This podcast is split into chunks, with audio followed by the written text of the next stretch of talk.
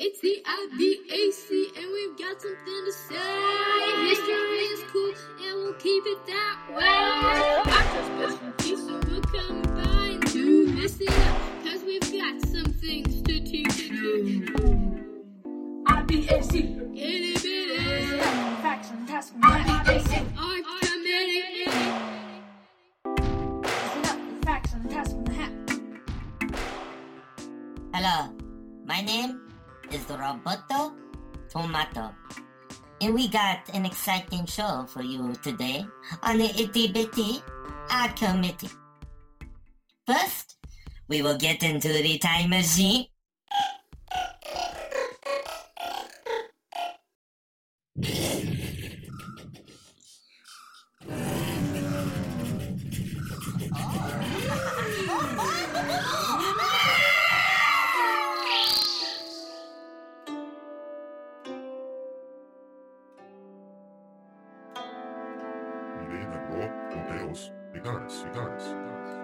Está bien, Tayun. Pares, Caillou. Caillou!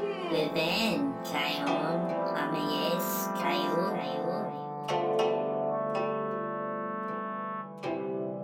Art Piece 1. First, we will look at the Parthenon, ancient Greece building with very nice columns. Hello, listeners. We're glad that you've joined for another episode of the Itty Bitty Art Committee. This is Audrey Eckert. And this is Alex Giesling, here to tell you about an ancient Greek building called the Parthenon, which was built between 447 to 532 BC. The Parthenon is an ancient temple in Athens, Greece. It was built to honor the Greek goddess Athena Parthenos. The building is considered to be Doric architecture with Ionic features. Doric was a more basic form of Greek architecture, while Ionic featured more detail. Construction was said to have started in 447 BC when the Athenian Empire was said to be at the peak of its power. Its power. Its power. Do you need some new gladiator armor for your upcoming battle? Well, we have the thing for you. Come on down to Gladi Armor! We have all different shapes, sizes, and colors. And it's all sold at a very low price. The low price of $1,000 per item. Our store hours are 8 a.m. to 5 p.m. Saturday. Saturday. Hope to see you soon. The building was mainly composed of marble that was transported about 10 miles to the building location. These huge slabs were moved by ox cart. Even the roof was made of marble in this historic building. It was made of large marble tiles that overlapped. These tiles were called imbrices and tegulae. A major fire broke out in this building after the middle of the 3rd century. It destroyed the roof and much of the interior. Repairs were made in the 4th century. Despite major damage suffered over time, most of the built basic structure of the Parthenon has remained intact. This temple was transformed into a Christian church in the 5th century. There were several alterations to the inside of the structure to accommodate the new purpose of the structure. Then, when the Turks seized Athens in 1458, they converted this building again, this time to a mosque. For this conversion, there were virtually no material changes to the structure. So the structure was a Greek temple, a Christian church, and a mosque. A mosque. A mosque. A mosque.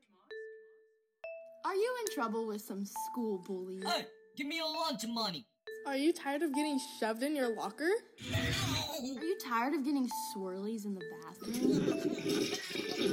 Are you tired of getting your lunch money stolen? Wow, stop being weak! Or you could just buy a gladiator. That's smart. They will fight for you. They only cost five cents per second. Yep. The building has had many purposes and has influenced other designs. Capitol buildings and colleges often feature columns like the Parthenon has. The building also had a specific ratio used for determining the size of columns, the distance between them, even the height and width of the building. The building followed a 4 to 9 ratio. Another interesting aspect of the Parthenon was that since the building was so large, the columns looked slightly curved, even though they were perfectly straight. To fix this curved appearance, they tilted the columns slightly inward. The inward tilt of the columns also made the building look lighter. It created a floating aspect, making the building look significantly lighter than it actually was. It's amazing what ancient architecture could accomplish with today's technology. The front and back of the building had eight columns, while 17 columns could be seen from the sides of the building. This was yet another way the building stood out in Greece. How do the number of columns make the building stand out? The standard Doric arrangement was 6 by 13 columns. The 8 by 17 was larger and grander, drawing more attention to this grand temple. The inner cella of the temple was also grand and beautiful. So, Alex, what exactly is a cella? The cella was the inner chamber of the temple. It is Latin for a small chamber. This inner cella was divided into two rooms. The larger one housed an enormous statue of Athena carved from wood and covered in ivory and composite gold. In front of the statue was a reflecting pool to make the room look more humid to prevent the ivory from splitting. The smaller room was the state treasury. It also housed monetary gifts to the goddess. The Parthenon was a marvel in itself, but the art it housed was stunning as well. It featured sculptures, meadows, and its iconic frieze. The Parthenon even has a life size replica in Nashville, Tennessee. The remains of the Parthenon are still standing in Athens. They show the architectural feats of this ancient Greek empire. empire. Art piece two. Oh, excuse me. I was eating a sandwich. Next, we will look at the Euphonius crater. Ancient Greece pottery. DJ Jess in the house, y'all. Welcome back to another episode of Itty Bitty Art Committee. And appearing on the first time on the podcast, DJ Pepe.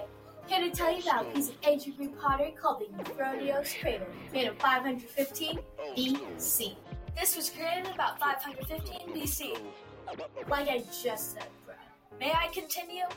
This was created by Euphronius. This is a piece from the ancient Greek times. Nobody actually knows when they was found, but but people think that this joke bowl was found in 1971 during the great Christmas month, December. Ho ho ho. Oh oh oh! And can I continue without being interrupted? You're only a co-host. I tell you what to do. Gosh, okay.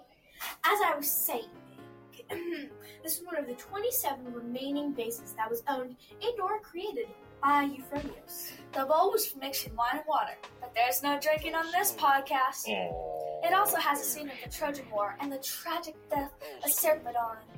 Now, it's your turn. It can hold about 12 gallons of liquid. It is a red figure type vase. It's pronounced vase. Get it right. Get it right. This year's Olympics are in Rome. Heck yeah, they are. They will be having all the traditional events and more! More! One new one is team riding. Team riding is where one person gets on all fours and the other person saddles them up and rides them around the Coliseum.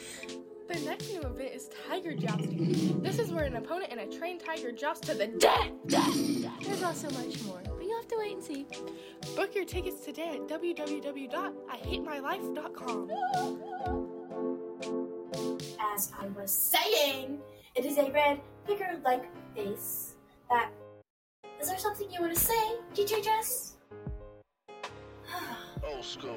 To all you listeners, just between you and me, it's Vaz. Old school. Back to the story. Red figure base that has outlines of Greek soldiers fighting and a tragic death scene on the backside. Finalized a detailed background with opaque black. You'll never learn any grammar for DJ Pepe. Anyway, records in Italian courts of investigation indicate that the crater was looted from a Etruscan tomb in the Greppe Sant'Angelo near Cerveteri in December 1971. The crater was sold to Metropolitan Museum of Art by Robert E. Hecht, an American antiquities dealer lived in Rome for $1.2 million on November 10, 1972. Yeah, sources say that the bowl was sold by a man who stole ancient artifacts and sold them. He was later convicted of his crimes. I wonder what other pieces of art did he steal and sell. It could be on another podcast in the future. Well, do we have any more facts? We are coming close to the end of our segment. Well, folks, it's been fun. Some laughs, anger, other emotions. Yeah, but I have a great host. well, looks like we're out of time. It's been fun. So, Peace out, home slices. Art history. And lastly, we have Nike of Samothrace. Swish, swish. What's up, listeners? It's Hayden Davidson coming at you live from the art room. Hey, it's Cadence Bristol coming at you live from my bedroom, living in eternal COVID. Have you ever wondered what in the world the Nike logo is? Yeah, how'd they come up with that? That weird swoosh thingy? Well, we got your back. We will give you the answers you need.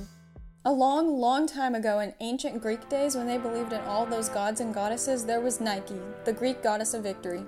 Ooh. This is the goddess that inspired the statue made by Greek general Demetrius Poliorcetes. Did you like my Greek accent, Hayden? Yeah, it was great.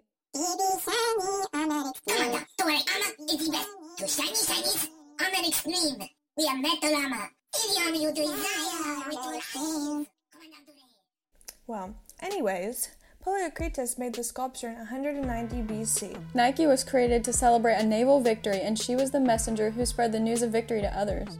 The sculpture was also celebrated and praised in Samothrace, hence the name. Where's that? It's on the Greek island in the northern part of the A- Aegean Sea. Dang, well, what happened to that girl's head? Her head disappeared, never to be found. The same thing happened to her arms. Kind of sketch, if you ask me.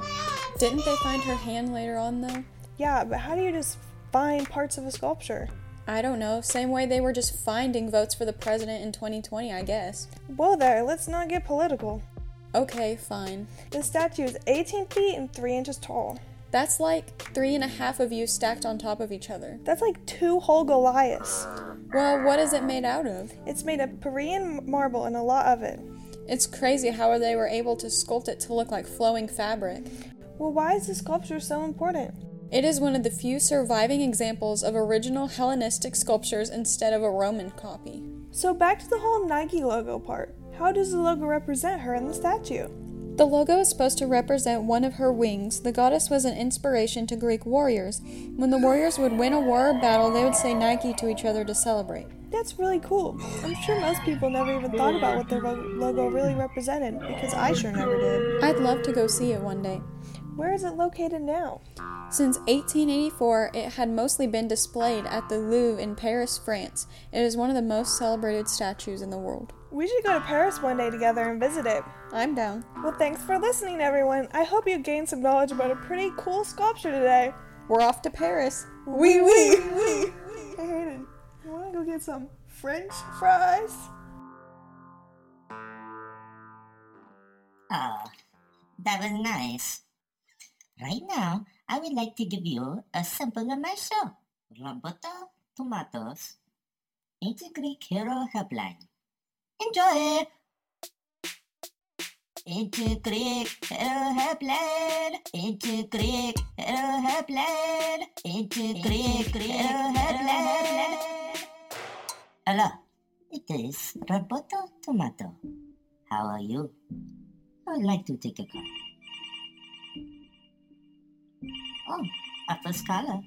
Hello. Well, you see, I I really like this girl, and and I I, I don't know how to ask her how to how to tell her I like her. I'm kind of nervous. Well, good news, Leroy. We have a hero to help you. I now bring you the hero Tata in light.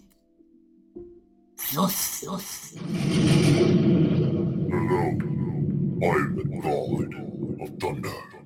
Zeus.